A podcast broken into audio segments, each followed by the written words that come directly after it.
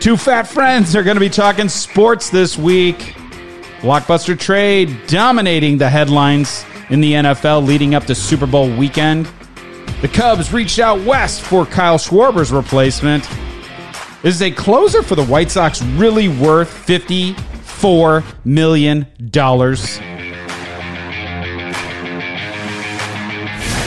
Grab a beer and hit the couch, sports fans. Sports, sports, sports, sports, sports, sports, sports, sports. It's time for another episode of Monday Morning Couch Potatoes. Uh oh. Sounds like somebody's got a case of the Mondays. Bringing in your face sports talk from Chicago, Dallas, Las Vegas, and beyond. And go Bears! And listen in to find out who'll get run over by this week's Smack Wagon. All that and more coming at you on this week's episode of Monday Morning Couch Potatoes. Here are your hosts, Ron L.V. Wrights and Timothy T. Dog Wiltberger. Hey, buddy.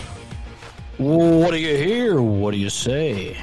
I hear a lot, on, man? Uh, lots of things, man. A lot, lot of things are happening this week in sports. It's pretty interesting, actually. Wait, shh, shh, shh. Quiet down. Quiet down. Oh, good call. Most important part of our podcast: an ice cold brewski. I, you know, I, I almost forget about that whole brewski thing. It's because you're not an alcoholic like me. Ah, but let me crack it open. There you go. How many beers do you have in your fridge? Let's. We should compare refrigerators. Uh, seven to ten. Yeah, yeah. I have seven to ten on the third shelf on the door. Nice. So just in that section, exactly. just in that section. So what's shaking, man? It's been uh, an interesting weekend in sports, indeed. Oh yeah, dude. We've got you know we've got hockey to talk about. We've got MLB free agency and trades. We've got NFL trades leading up to the Super. Bowl. Yeah. Kidding me? Oh yeah. That's. I mean, we're going to be an definitely break that one down because I think that's important. Oh, uh, yeah. especially in in the division of the Bears. That's that's important. So I'm curious Mm-hmm. to see, you know, where that all ends up going, and how well that plays out. Personally, we'll we'll get into that. Hey, and I got a new driver. Oh, yeah. What's his name? I- I because hit of all the shit alcohol. out of that. I. I hit the shit out of that ball. Went to the driving range with it this weekend, and you know what? It uh, it's not all about the swing. Sometimes the driver actually does make a difference. 'Cause Oh, I was hitting the shit out of it, so it was well worth the purchase. Wow. Be able to take you and Steve on now. Okay, so uh, why don't you tell everybody what new driver you got? I got the Ping, the Ping. Uh, what is it? The Ping Ping G four ten or something like that. I don't know. Well, that was very uneventful. The Ping G410. Yeah, whatever. I don't know. I don't remember. Hey, if you called. as long as you could hit the ball straight. straight far it's all good and but you know in the game of golf you're obviously only as good as your second shot. So i'm going to hit it you know 200 something yards on my drive and then i'm going to duff it 10 feet with my seven iron and then spray my pitching wedge into the trap and then chip on in four or five and then three putt for an eight or whatever. So you know but at least a- the drive was good. It's a solid 110. yeah. So yeah golf game sucks a bag of dicks but what are you going to do there you go Yeah, at least hey, at least you're in Dallas. You can play golf now. There's no way Oh, yeah. you're going to be playing golf up in Chicago. nine inches of snow. I think they got up there in Chicago. Steve and Terry and Chuckle, they were all crying and sending their pictures. Although Steve did send a picture of him smoking a cigar. He was a happy guy out there in the snow. But Freezing his tiny. and off. here I am. It was seventy four degrees here yesterday. We are out at the at the golf course. It's beautiful. oh, Love it down really? Nice. Yep. Miss my miss my boys back home, but I'm I'm loving it down here. Definitely. Oh yeah, especially you got, Seventy four degrees in January. you kidding me? yeah. That, kidding that's me? warmer. That's warmer than Vegas right now. I think we Hmm. were like 45 to 50 degrees. It's Yeah, still it's still cool off. golf. It's still golf. Can still Oh, golf yeah. in that weather. Absolutely. Oh, yeah. But yeah, talking hockey, man, the Blackhawks. I, I'm liking this uh, kid, man, at goalie. A hell of a lot better than I did early on. Yeah. I don't know Well, if you saw what he did. They won. They won today. They uh, beat the Blue Jackets three to one. And um, you know, after that that rough start, I think he he he's got smacked around. I think it might have been because the season started on a Tuesday. It was on the nineteenth when the season started, right? I think. No, 13th. 13th. Okay. Yeah. January. Well, he gave up five goals. Oh, that's right. He wasn't on there early, and he gave up five goals to uh, Florida in his opener. But since then, he's given up just seven goals in four games. Yeah. So It it does help to have the home games because you've got you guys have had home games for the last few of them, and you're yeah, a couple of yeah. He beat. He's the one that beat Detroit back to back at home, uh, and then he lost the shootout to get to Nashville before, um, you know, losing. Uh, I think he lost to. Was it Columbus? I think it might have been Columbus on he Friday. might have been. Well, Subban Yeah, but was then he got the win today. yeah, Subban was in last time. The last game they did, they Yeah, played Columbus. Subban was in that they lost, but they they didn't lose by much. To be honest with you, you guys. Well, the first three games, I think it was the three games you guys lost by like you gave up five goals each game or something. But you you know you had some people out. You still have Jonathan Jonathan Toews out. You've got some guys that are just getting together. Remember, there is no there was no preseason warm up. This is just Right. okay. Everyone you had like well because because the the Blackhawks were in the playoffs. They didn't even start preseason like warming up like a couple days before the start of the season. Same with the Golden Knights and a few other teams that made it. Everybody else had had a couple days. I mean, not many days, but they had a couple days that they could, you know, get their teams kind of gelled or trying to get gelled and trying to figure out lines and stuff. Uh, the Blackhawks, uh, they have some struggles. They they also have some really good up and coming talent, and they already have three wins uh, and four losses. Well, he's been in the net for all three of those wins. And I think you need to keep him in net. To be honest with you, I don't think Yeah. Subban's going to be your. He wasn't. No. He wasn't our savior in Las Vegas, and he definitely. Now he was helpful when Fleury was out in that first season. He was absolutely much needed, and we got decent quality wins from him. But at this time, he's not a starter, and he's a he's a he's a decent backup, but really not a starter. Yeah. And Lankinen, he's it, like I said, you guys got some really good talent, and you have Kirby Dach isn't even on right now. That's your rookie from last year. He's not even playing. He had broken wrist in the World Juniors, so he's going to be out for a few months, if not, you know, the whole season, right? Because it's only fifty six games. But the way the COVID's going around, it may be longer than that. Who knows? Yeah. But yeah, Chicago, jeez, Chicago right now is sixth in the division. Surprisingly, isn't this funny? They're they're sixth in the division. They have nine points. They're tied with Tampa. Tampa Bay Lightning is has nine points right now. Now, rel, it's relatively early.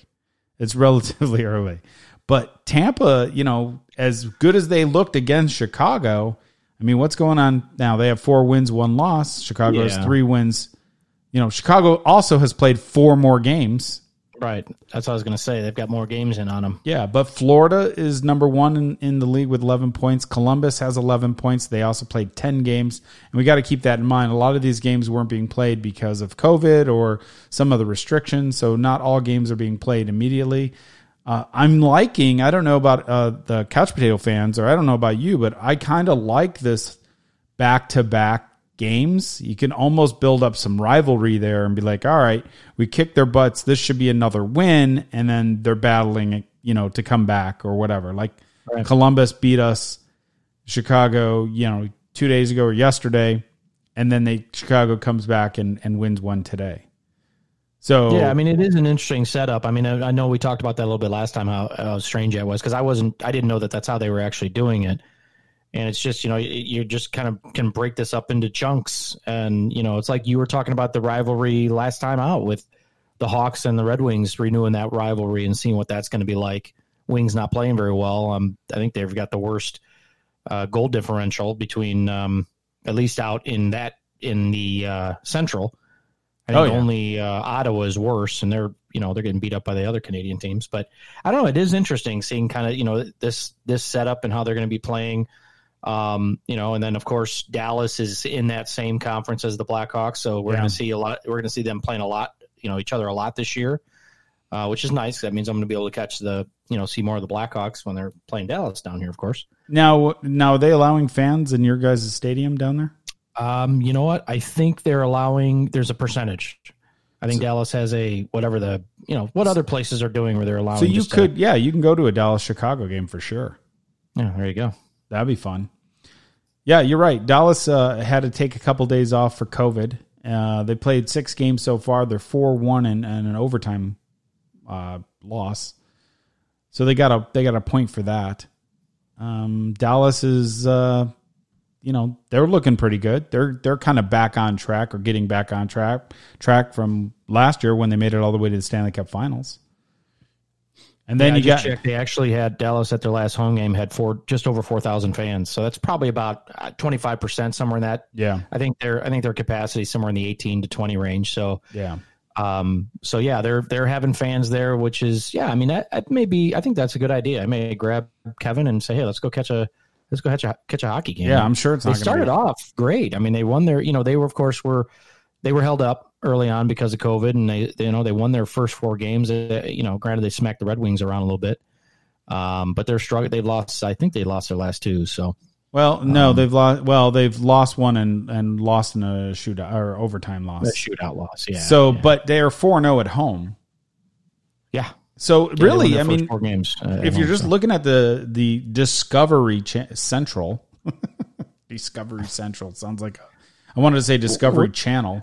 You kidding me? what's funny is ESPN, like ESPN, doesn't even have those names on there. Yeah, right. They just have Central, East, whatever. They don't have the advertising name or whatever. I- The only team that's not doing well at home is the Detroit Red, Red Wings. They're two, three, and one. Chicago's three and one. Nashville's four and one. Home team advantage right now. Um, home field or home court or home ice or however you want to look Home at it Yeah. is Home ice. is looking really good for for the teams in the Discovery Central.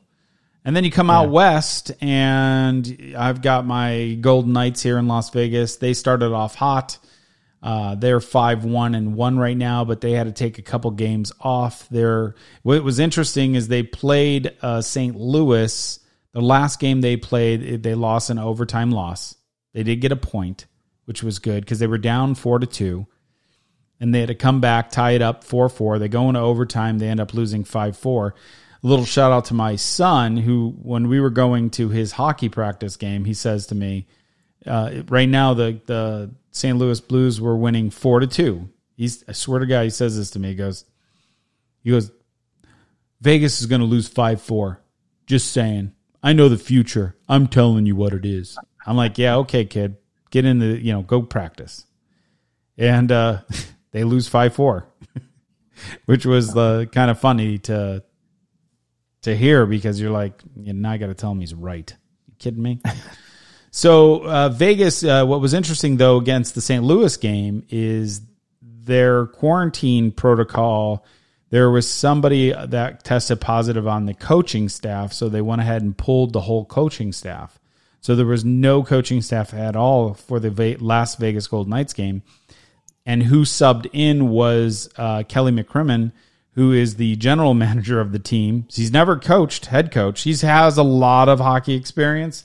Never once was a head coach on the bench. He sat on the bench, and then luckily, uh, Las Vegas has a new um, minor league team called the the Henderson Silver Knights, and they're out here in my town in Henderson and that coaching staff was in town because they are doing uh, preseason games right now. So they pulled the Henderson Silver Knights head coach and assistants and stuff. They pulled them in, and they ended up coaching the game, and they so they got a point. You know that was kind of interesting, different but interesting. And then, of course, with Henderson Silver Knights, uh, I believe I'm not sure what's going on with their coaching staff, but I know Deryk Engelland, who is their, who was our defensive captain. Theoretically, he was an assistant captain, but he he might as well have been uh, captain from the first three seasons. Really well known player defensively, you know, a little long in the tooth, but he was he was still solid. And he's from Vegas, and he's played a lot of his career in Vegas. He got to coach the first preseason game of the Silver Knights as a little, you know, probably thanks for doing what you do and let's see how you are as far as coaching goes. But Las Vegas has played seven games. They're 5 1 and 1. They're fourth in the division. St. Louis is, you know, has nine games played. They're six and two. They started off kind of shaky, but they won three in the row. Over the last uh, three games. I mean, got Colorado, which we we expect to be. I expect Colorado, St. Louis, and Vegas to be top three. It's almost there. St. Louis is one, Colorado two, Minnesota is in three, but I think Vegas would be up there if they were playing their games. Uh, right now, they're postponed against San Jose Sharks. And then you have the good old, and that's the Honda West. And then you have the good old, what is it, Scotia North. The old Scotia North, all the Canadian teams. You got 11. Vancouver is 6 and 5. Uh, they're in third place. Toronto, I think, is going to be Toronto, Montreal, Vancouver. Probably going to be your top three. You'd think Edmonton might climb up there, or they should. They've got the players to do it. Calgary, Yeah, Montreal, Montreal's playing really well. I'm Mont- surprised by that. Yeah, five one and five one and two. They're home. They've only played two home games. They're one and one. They've won most of the most of their games on the road. But I, if you're looking at the the North, I mean, a lot of their wins is on the road. They're they're not strong home teams. The only one that really is that I can see as strong is Toronto. They're at three and one. But yeah, it's not it's nothing like the East or, or or the Central as far as the dominance at home. I mean, you look at because the same thing in the East. You, uh, they're all the top teams there: Washington, Philly, Boston, Pittsburgh. I think those two, those four teams combined, there's only been one team that's lost at home. That's, Oh, yeah. you know, and they've got you know whatever uh, 17, 18 wins between the the four of them at home. So that's Well, we uh, we argued that fact that you know, Mass Mutual East is probably going to be the the toughest division out Yeah, of all those. that's I going to be a beast. you got some up and comers in Buffalo. You have some really good players in Buffalo. You got some great players in New Jersey, but you can't forget about Pittsburgh. Can't forget about Boston, Washington, Philadelphia. That just beats the hell out of everybody physically, mentally, and the team that got the number one pick this year, the Rangers, and they're in last. And the Islanders, who made it to the playoffs last year, they're in last place. They're they're you know now. Granted, we're we're basically two weeks into the season. Yeah. You know, we're not that far in, but really, two weeks into the season, Tim, fifty-six games, bro. It's not like you've got a lot of time to catch up. You know, if if you can get those, right. if you can get those wins, they're basically about a fifth, you know, or sixth or so into the season. You're right. It's you know, if you want to break this up into, can't break it up necessarily. You know, yeah, if you break it up into quarters, they're only you know four or five games away from, you know, reaching the end of that first quarter of the season. So Yeah. So just a quick recap: Chicago beats the Blue Jackets today, three to one. Uh, Kurashev, Suter, and Kane score. Chicago returns to the win column on Sunday night hockey. Well, Kaner's playing. Kaner scored again. He's playing pretty well. He's on pace to have at least play as well as he did last year. Um, you know, as well as he's been playing. oh So, yeah, uh, Patty Kane, man, that kid is. As you as you can see over my shoulder, man, I've got his autographed jersey sitting right up there, baby. Isn't it hard to believe that he's been in the league for? I want to say this is like his 14th season. Yeah. Does it even seem like that? It, It- just doesn't. I mean, it's crazy. No, it doesn't. But and he's still young.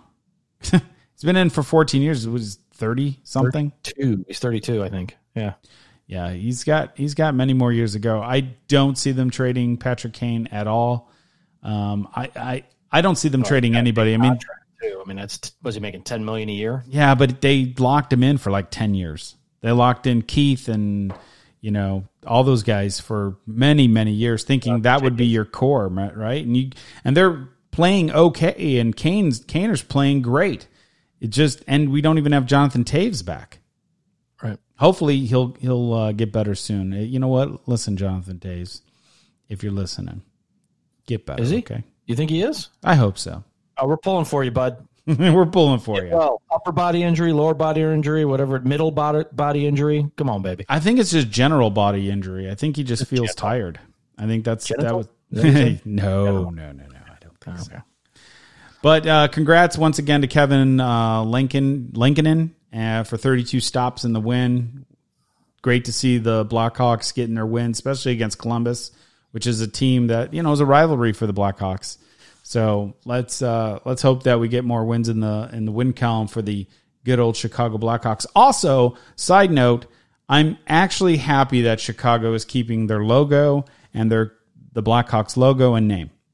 Um, Yeah. Out of everything that's been going on in this cancel culture uh, year of 2020 and starting into 2021, I think it's awesome that they reached out to the Blackhawk Nation. Um, I I think it's amazing that they're trying to bring up uh, a or they're building if they haven't already built it that area in their I think it's it's at the United Center or somewhere around there or maybe it's at their practice facility I'm not sure exactly where cuz I haven't seen it yet that talks about their heritage and why they were named and what was the reason behind they were named. And so I tip my hats off to the Blackhawks for, you know, actually paying it forward on this one and stepping up and saying, "No, we're not we're not going to get rid of the name. The name has a lot of meaning to us. The Blackhawk um, nation that was in the region is why we were named after that tribe or that person or whatever the case is. So, thank you, Chicago Blackhawks. There you go. Good stuff. You got some MLB free agency stuff you want to talk about. I know you do, T Dog. Well, you mentioned it in the tease at the beginning. The the Cubs. I know we talked about them last week and the things they've been changes they've been kind of going through. And uh, you're you're right. They reached out west, way out west, to the world champion Los Angeles Dodgers to bring in Joc Pederson to play left field. I don't know if you know much about Joc Pederson, but um, I don't know that I'm very excited about this this pickup. You know, I know that they got him for I think three million dollars cheaper than it would have cost for Kyle Schwarber, presuming they would have paid the same price. Um, you're certainly getting an upgrade in you know at defense, um, but this is another guy. The Cubs right now are are are you know have guys on the team that just can't seem to hit their own weight, and he's another one. He's a streaky hitter. You know, he'll give you you know a 345 or 400 batting average one month and then he'll hit 165 and you know he'll give you 10 home runs one month and he'll go homerless the following month. And you know they didn't he doesn't play a lot against lefties because he just can't hit them you just can't see the ball off the left-handers. Um, so not a signing necessarily. You you think back a couple of years this name you know and you see you see this name and you might be like oh you know Joc Pederson from the Dodgers? Wow that might be a good signing um, you know, he he's definitely got pop in his bat. I think the last full season, you know, obviously not last season, but the season before, he, he hit I think 36 out of the park. He doesn't strike out a ton, um, but you know, if he played a full season, if you know against everybody, he probably would. So you know, you split it up, and you know, he's just they don't play him against left-handers. Well, is it is, is they don't play him against left-handers because he's he's not that good against left-handers, or they Correct. just have, or or the Dodgers have a lot of talent that they don't need him in those type of scenarios, so he can even get any better. Yeah, no, he just hasn't proven himself to be good against left-handed left-handed pitching. So I don't know. It's not you know to me. I'm a kind of a you know a, uh purist when it comes to baseball. You got to get on base guys. You know, you got to get guys who can get on base, who can you know move along on that base path. To me, it's not about. I, I don't need guys smacking home runs all over the place.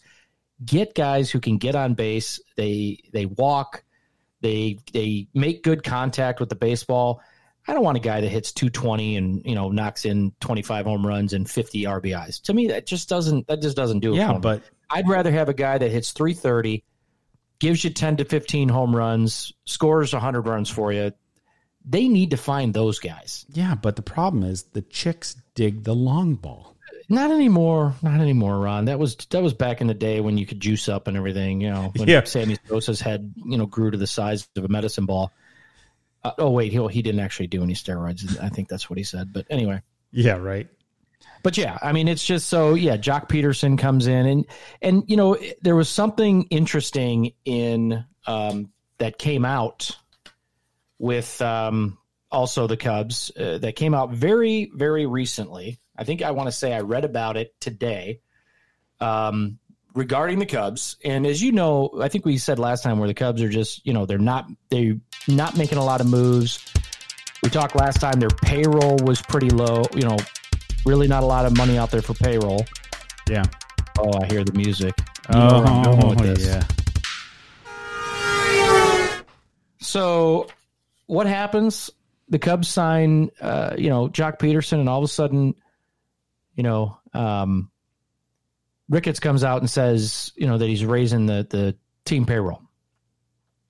I'm thinking, well, that's kind of interesting. You're raising the team payroll after uh, what is this for? Is this so that you can come in and say, you know, oh, some of these guys, some of these main big names that already signed, we we were going to go after them. You know, we raised the payroll to go after them, and unfortunately, it didn't happen. Who are you bullshitting? I mean, we knew they were not. You know, it, it's all about them trying to save money right now. But I don't. I just like I told you before. I'm not sure I understand what the direction is here. I think Jed Hoyer's got his hands full, um, trying to kind of pull, pull this apart and try to figure out where the Cubs want to go and re. You know, if they really want to rebuild that farm system, it's going to take some time, and we may have some lean years in Chicago again. Yeah. We talked about all the guys that were available for free agency, you know, that are coming up this coming year. Um, but just to come out after that was all said and done, and then say, "Oh, oh, well, you know, we're going to raise payroll now." What? When everybody's already signed? I mean, you know, you're not going to get Trevor Bauer. So who the hell are you bullshitting, Ricketts? Get out of here. Sorry. Yeah, that was a good. That was a good time for you to pull out the smack wagon. So I mean, it's just, you know, I, like I said, I, it'll be one thing. You know, we saw how the Cubs were this year. The offense was absolutely horrible, especially in the playoffs. You know, Yeah. you call it the playoffs, two games. And I don't know that Jack Pederson is necessarily the answer. Um, and not only that, dude, they're kicking the tires on some of these old starting pitchers that used to be in Chicago. Jake Arrieta, they're showing interest in Jake Arrieta apparently, I know. um, and uh, Jeff Samardzija. I mean, seriously, If they were that even know he good to be, pitching. I know, right? I'm kidding. No, no, seriously, I haven't heard that. It that. seems like forever that you know Samardzija was on the Cubs, but I mean, la- last place I know Samardzija to be at was again was with Oakland, but I have no idea where he's at, and that was years and years ago. yeah. But I mean, what are ahead. you doing? Are you bringing in pitching just to fill a roster? Is that what you're doing? It Well, and that's be. the thing. I mean, you look at because that's the one thing about Chicago that's going to look just insanely different this year than it was last year. Um, you know, with that Pederson signing, I think that their payroll is going to be up somewhere in the 140 million dollar range. Once they figure out what they're doing with Ian Happ, he'll likely get, um, you know, somewhere in the three to four million dollar range for for uh, arbitration. I think is what they said. But nonetheless, I mean, they you know they added Joc Joc Pederson. They brought in um, uh, Trevor Williams, I think, as well. Yeah. But you look at their starting pitchers, right? And we talked about Kyle Hendricks. We mentioned him last week. They've got Zach Davies. Now you've got Trevor Williams, who they brought in for I think just two and a half million. And then after that, dude, it's like, oh, okay, who's it going to be? You got, uh, you know, Adbert Alzolay, they said is going to be up there. You do have Alec Mills, who did throw a no hitter last year, but he's streaky.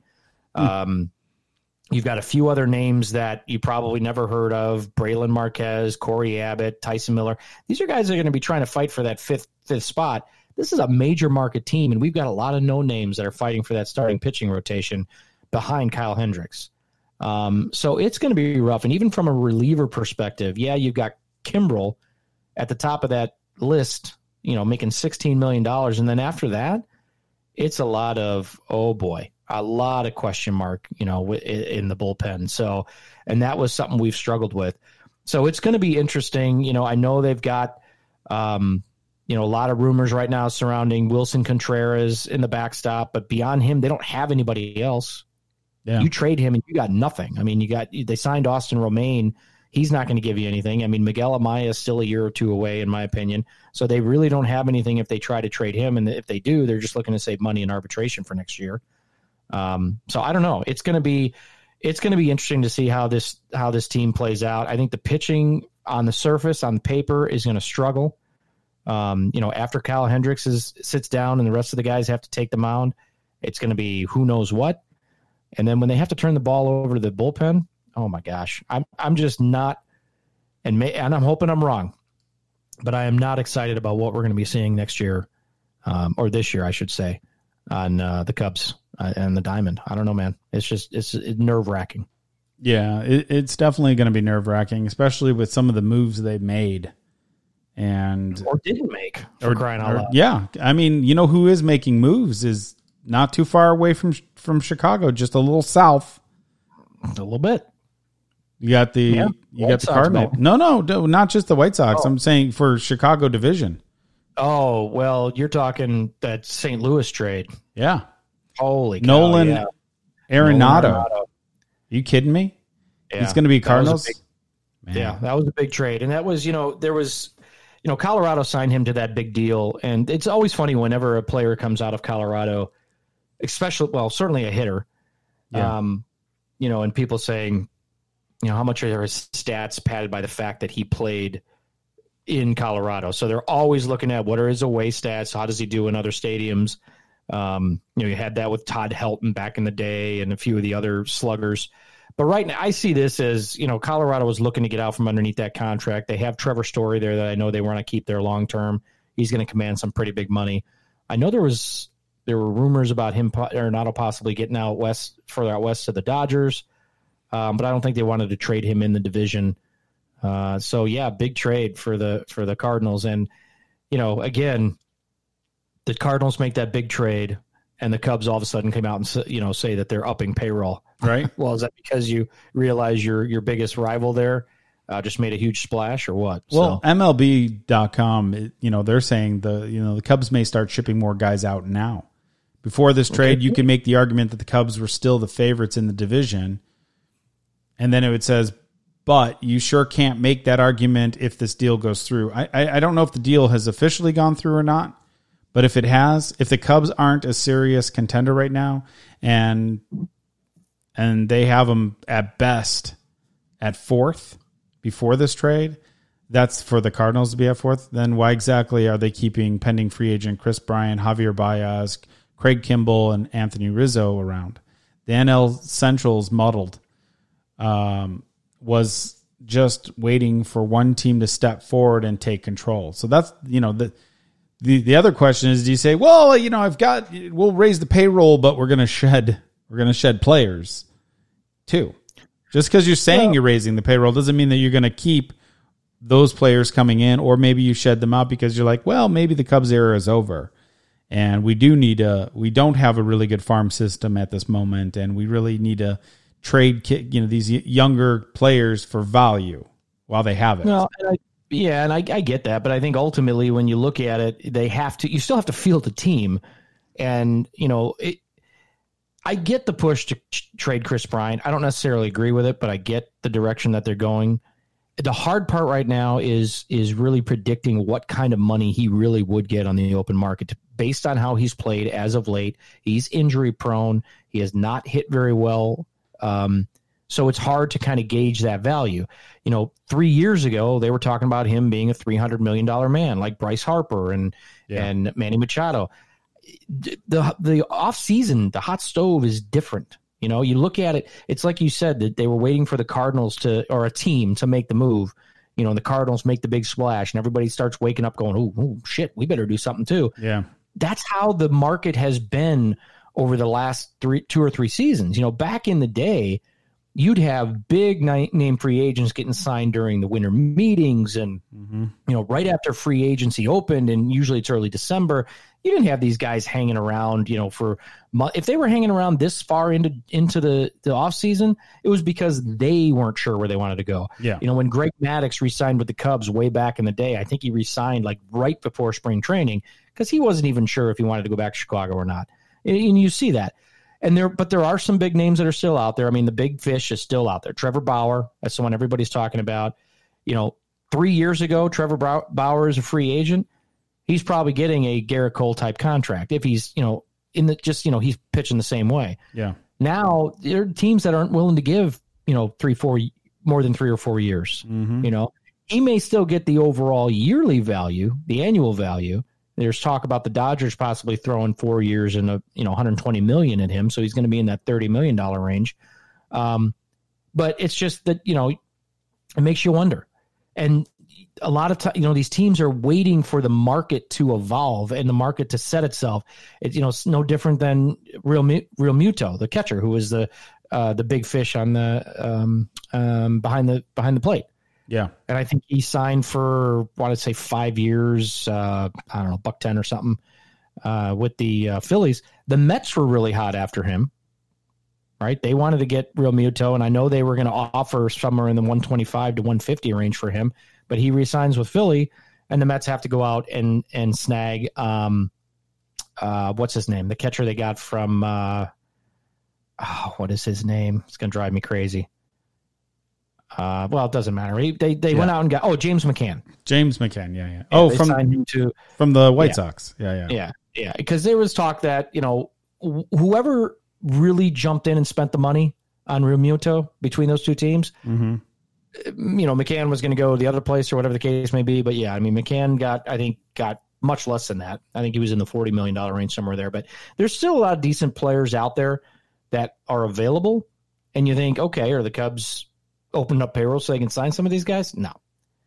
You know, George Springer, you would have thought you would have seen him go to uh, the White Sox. I know they were a, a favorite landing spot for him as far as people Yeah. saying that. Uh, the Blue Jays snagged him for a buck fifty over, I think, six years. Um, you know, LeMahieu, as expected, went back to the Yankees for a very, very team friendly contract. I don't know if you saw that. He's one of the best hitters in baseball, pure hitters in baseball. No, and he's making like fifteen million dollars a year.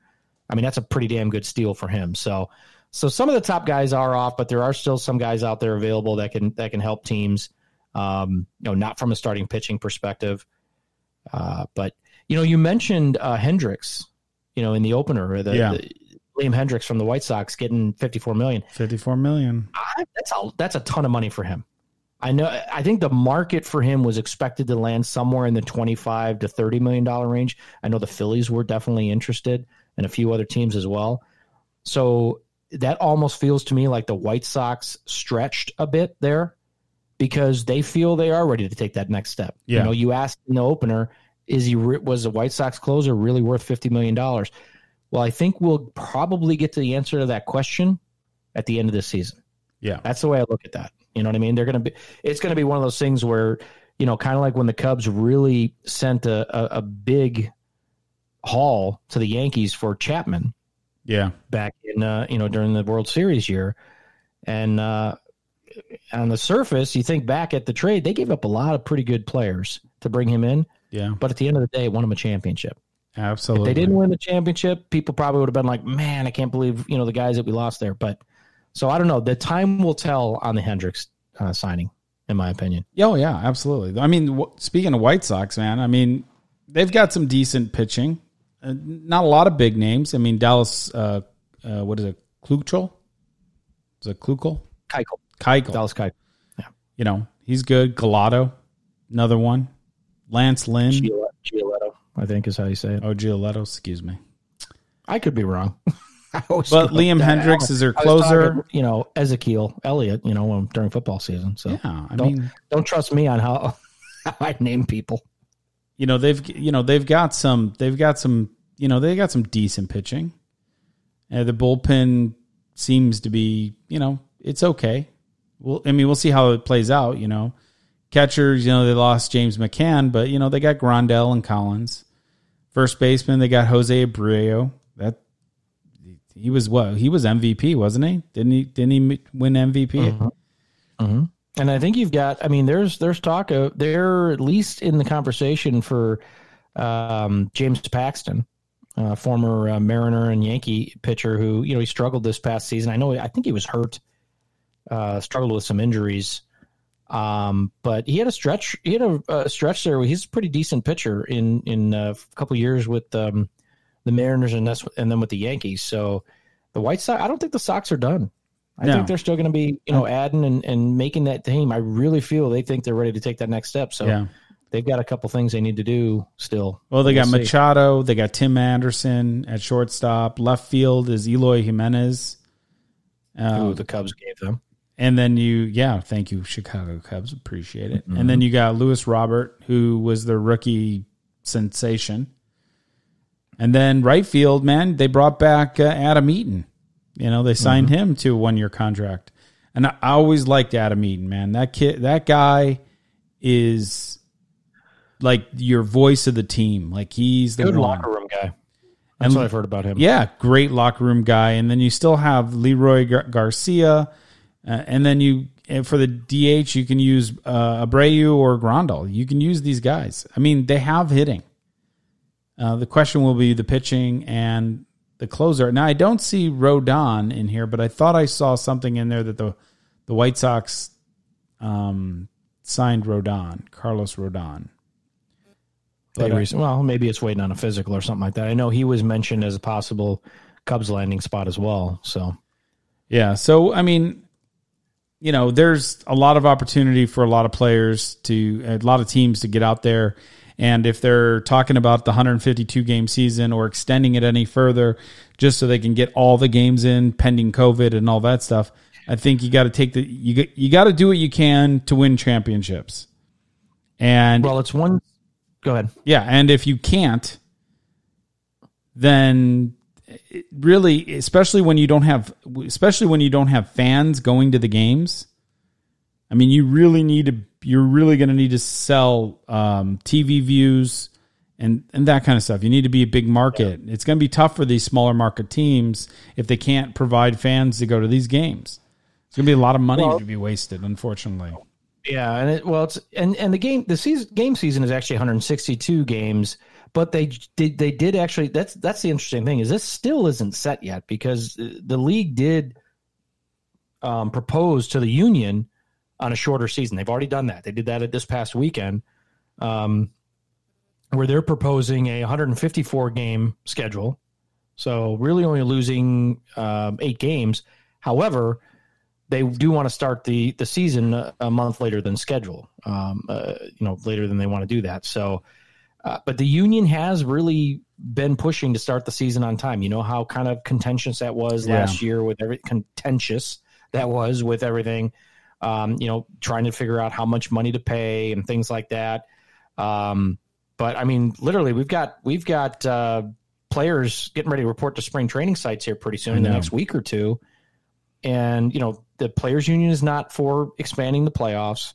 Um, you know they believe the larger postseason sort of takes away from the regular season. That's been the argument ever since we added added wild card and everything else. Yeah. so um, you know that still isn't even set so it's going to be interesting as we kind of start getting through and, and players start reporting and you start seeing how covid starts impacting even the spring training type stuff that they're doing on whether we will start the season on time. I know a lot of people are anxiously waiting for that.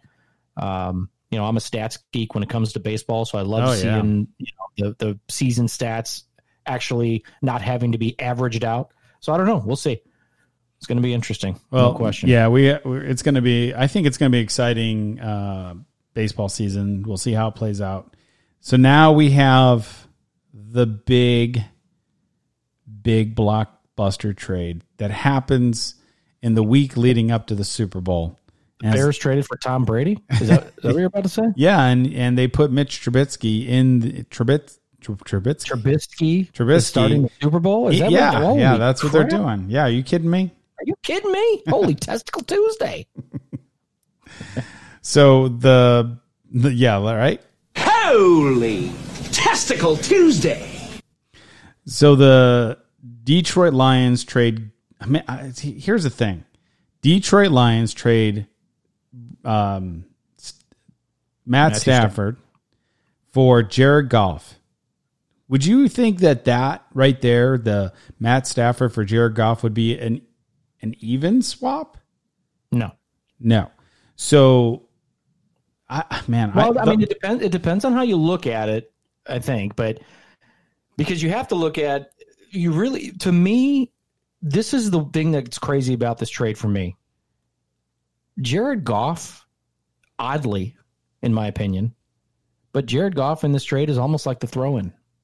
yeah, He, he is, and and that's unbelievable when you think about it. So, I mean, this trade, dude, it it I could not make sense of this. I was actually texting with the boys this weekend, just going, guys, I So- just don't see this. so let's talk about hold on before you get into that let's let's say what happened so Ma- matthew stafford is heading to los angeles rams jared goff is going to the saints detroit No, will or excuse me the lions detroit will acquire goff a 2021 third round pick a first round pick in 2022 and 2023 in exchange for stafford I mean, they're getting two first round picks and a third round pick, and then you know, third round pick next year or this year, and two first round picks the year after, the next two years after. The Rams will inherit the two year contract, 50, uh, 43 million remaining in Stafford's contract, and the Lions will carry a $17.8 million dead cap hit in 2021.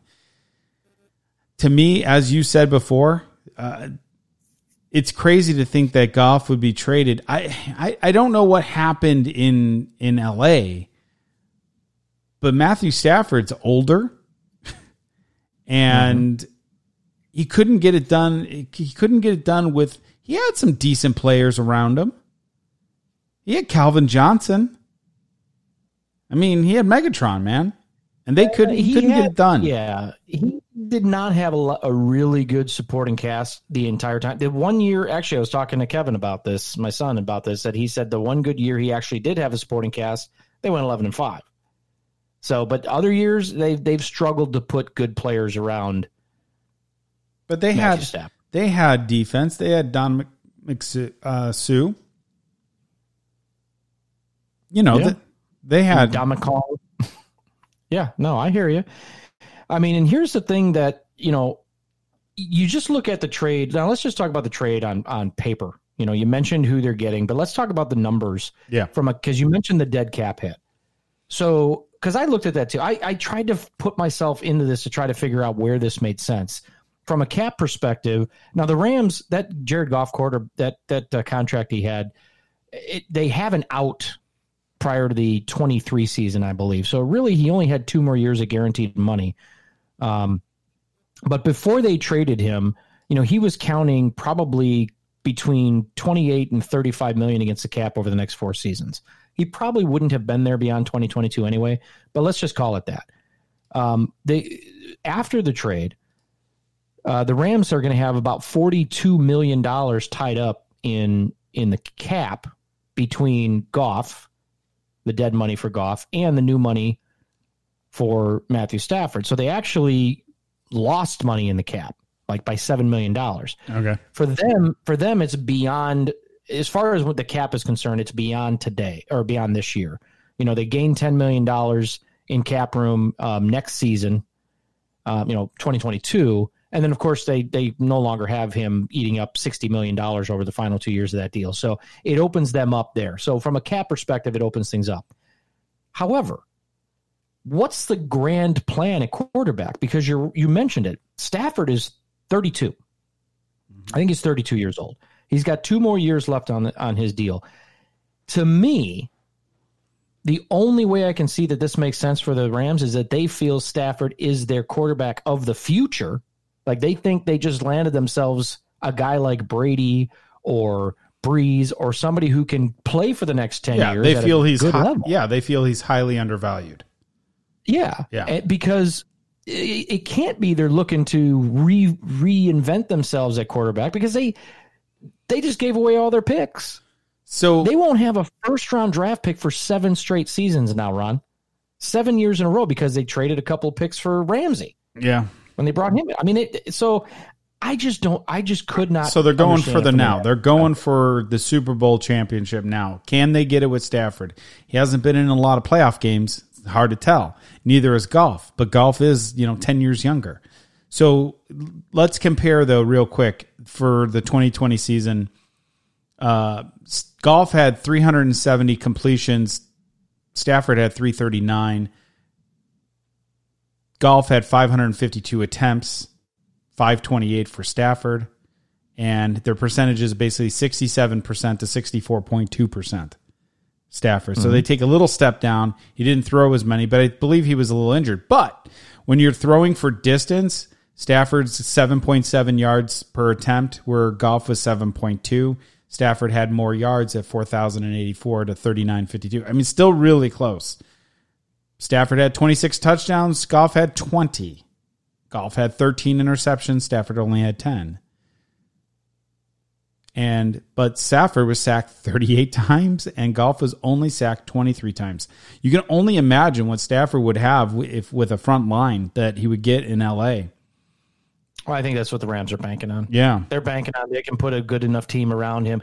You know, because the one thing you got to be careful about with Stafford's stats, Ron, is a good chunk of those are, hey, shit, we're losing the game, and now we've got to pass That's like hell true. to get back in. Yeah, you're absolutely Yeah. right about that. So you can't be like, oh, he threw for four thousand yards. Yeah, that's because they were three and thirteen, and he and and and both guys have the propensity to turn the ball over. So it's not like you're. That's the thing. That's why I don't know where the marriage kind Yeah. of just broke off with Goff, and and Goff actually literally came out and said, "You know what? I'm just excited to be somewhere that I know they want me and they appreciate me." Yeah. So what is what's going on behind Yeah. it? Because Goff, he's he's not a you know he's not a Derek Carr. He's not a he's not an Aaron Rodgers. He's not a take charge kind of guy. Is that what they thought they were getting, and now they're not going to, and they just can't. They don't want that kind of guy. Yeah. I don't know. I mean, Goff had four rushing touchdowns. Stafford had zero. So, and of course he would because he's throwing for touchdowns. He's trying to throw for touchdowns. Well, Well, not only that, Stafford is not. He's not going to be running the ball on you. I mean, the one thing. So here's the thing. I think Stafford is definitely a good quarterback and has not gotten a good. Th- th- that's what's going to be interesting about this. You put him in a position where, if they truly do put a good supporting cast around him, which they've got some good receivers there. Um, you know, we talked about the cap earlier, where I where I mentioned they were, you know, as of today, the Rams are thirty five million dollars over the cap, so they've got a lot of work to do. Um, their top two defenders, I mentioned Ramsey, and then of course Aaron Donald, and their top two wideouts, um, who is it? Cooper Kupp and uh, Robert Woods. Yeah. Dude, they make up like seventy five million dollars in in of the Rams cap. I mean, just in those four dudes alone. So I really hope they know what the hell they're doing beyond this because Stafford doesn't want to come here. I mean, he's coming to the Rams thinking he's got a legitimate chance now. Yeah.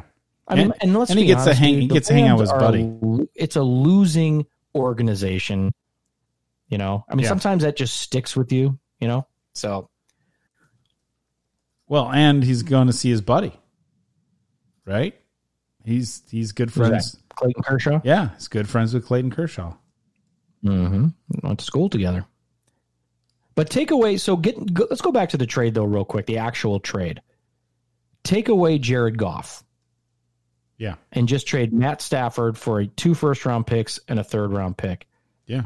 Uh, that in and of itself is a good trade. That's what the. That's probably better than I would have expected. They would have For gotten. Stafford, yeah.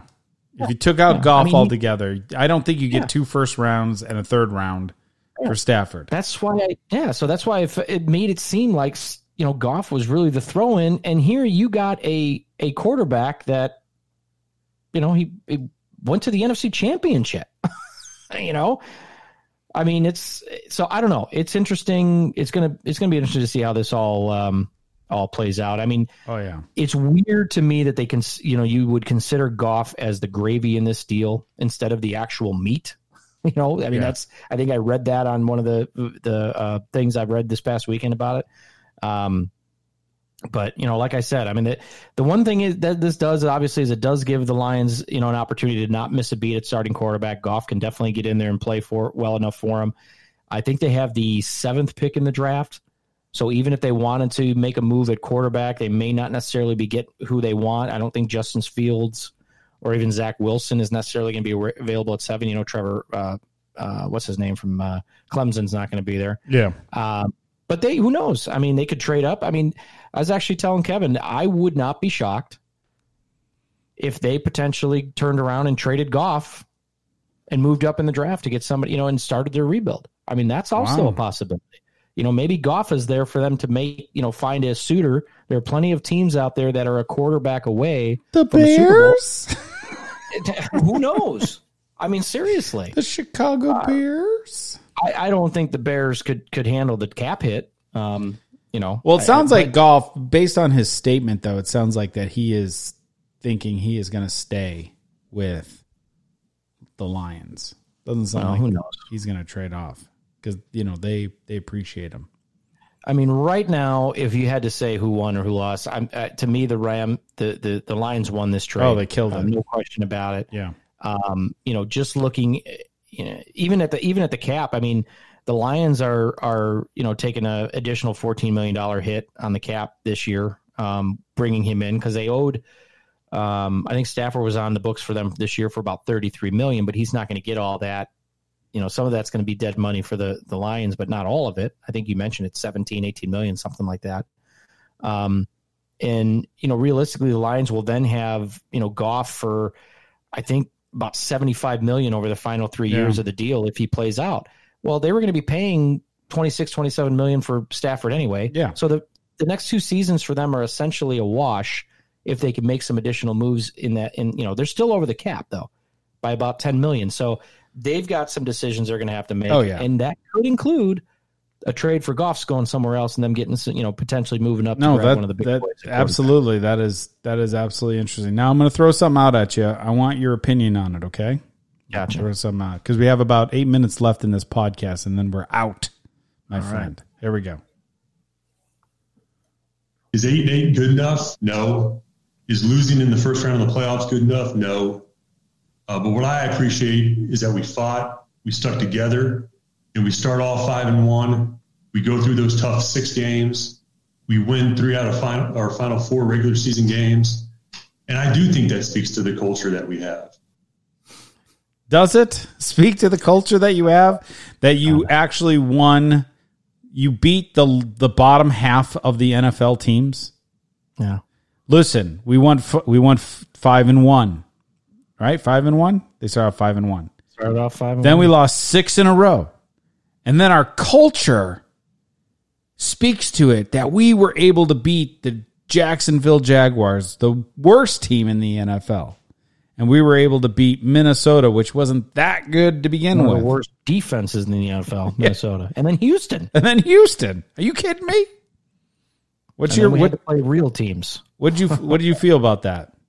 That Well, we one nailed them. We nailed them last week, and I think they got run over by the smack wagon because it was just you know what. And you know, here I am. I'm I'm I was in a good mood, and now you put me in a bad. mood. Okay, hold on, hold on. I got I got three more little clips I want to play. I want your feedback on it. Here we go. Ownership has given us an opportunity. They've given us all the resources we can ask for. And now that's on Matt and I to prove them right. Well, I thought when they hired him the first time, I mean, not that they hired him a second time, but when they hired him initially, that they gave him all the resources he needed. He was he made trades. He made blockbuster trades. He got Khalil Mack. Um, did he lose his ability to have resources this past year? Just wondering. No, he did not. And you know, I can't. You can't even measure a guy on a trade, in my opinion, on a trade like you make for Khalil Mack. Right? That's not to me. That's not necessarily how you measure a gain when you're talking about a general manager. Because when you hit, when you go for something that impactful and that big, right? If it fails, you're you almost have like a safety net. People will be like, "Well, we Okay. didn't see it potentially failing like that." You okay, know what I so mean? so you would say more of a Roquan Smith. Roquan Smith. so yeah, finding somebody in the draft or finding some talent or making a trade for somebody that's under the radar or undervalued, Yeah. versus you know you make a bold trade for somebody who is a superstar and it works out. Well, you're smart. If it doesn't work out, eh, hey, at least you pulled the trigger on and you made a big move. You can't measure it on that. It's got to be the other stuff, and that's where I think he missed the missed the part. Okay, next one. what we need to do now with this opportunity that we're given um, through George and Ted. Oh, it. I guess that's all I had on it. That's why. I, that's why I stopped it there. Yeah. Okay, well, you know why it's a cliffhanger? Because he mentioned the word Ted, okay? And Ted sucks. Ted Phillips, Ted Phillips, I would hire him day one to balance my checkbook, but I'm not going to hire him to put my Pee Wee football team together because he sucks. That's That- how I feel. that's about why. that clip. That's why I hit it on one more clip and then then we're out, bud. And one more and we're out. Here we go. coming off season, and which is huge. It's going to be really, really big. That Ryan and I, with the strength that we have working together, um, and and what we've done in the past couple years together, um, there's conviction and there's collaboration to dig in and reflect and say why and how, and then we got to be true to our process. And so when we understand where we're at and we get it, and we put our head down and we go and we do it for our fans, for our city, for our organization, for our players, for everybody. We need to do everything we can to get this thing right. We're going to exhaust ourselves. Are you? It sounds clichéic right there. We're going to put our heads down. We're going to charge forward. We're going to we're going to collaborate. We're going to talk to each other. How do you feel? I feel pretty good. How do you feel? Um the problem is he, Ryan Pace, is not calling the plays on the field. So a poor play calling for Matt Nagy, unfortunately, is that Ryan Pace's problem? It would be because Ryan Pace hired Coach Nagy, but they'll put their heads together. What do you think about that clip there, T Dog? Well, I mean, did he just learn about the word collaboration? Did he look it up over the last year or so? Because go back to go back to uh, John Fox's last season when they when they when they drafted Trubisky. Well, guess what?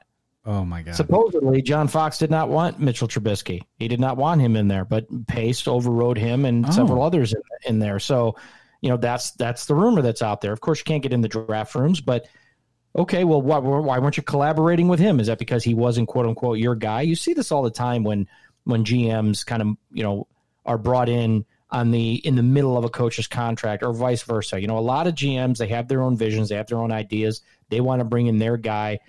What I don't want is them to bring in their guy because their guy is a yes man or yes woman, whatever, yes person. Yeah, I don't want them doing that shit. And Yeah. that's what that's what worries me. Nagy, and we've said this before, Nagy seems like that kind of guy.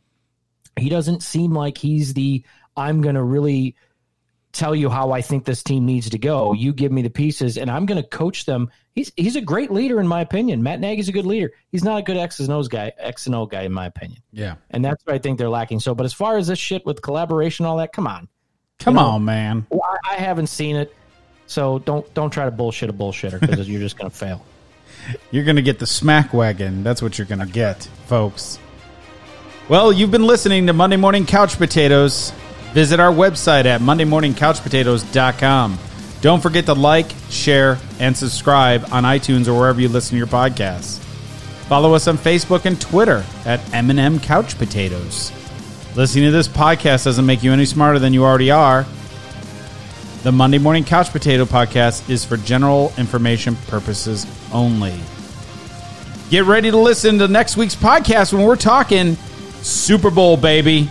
Super Bowl. Thanks for listening. And I'm out.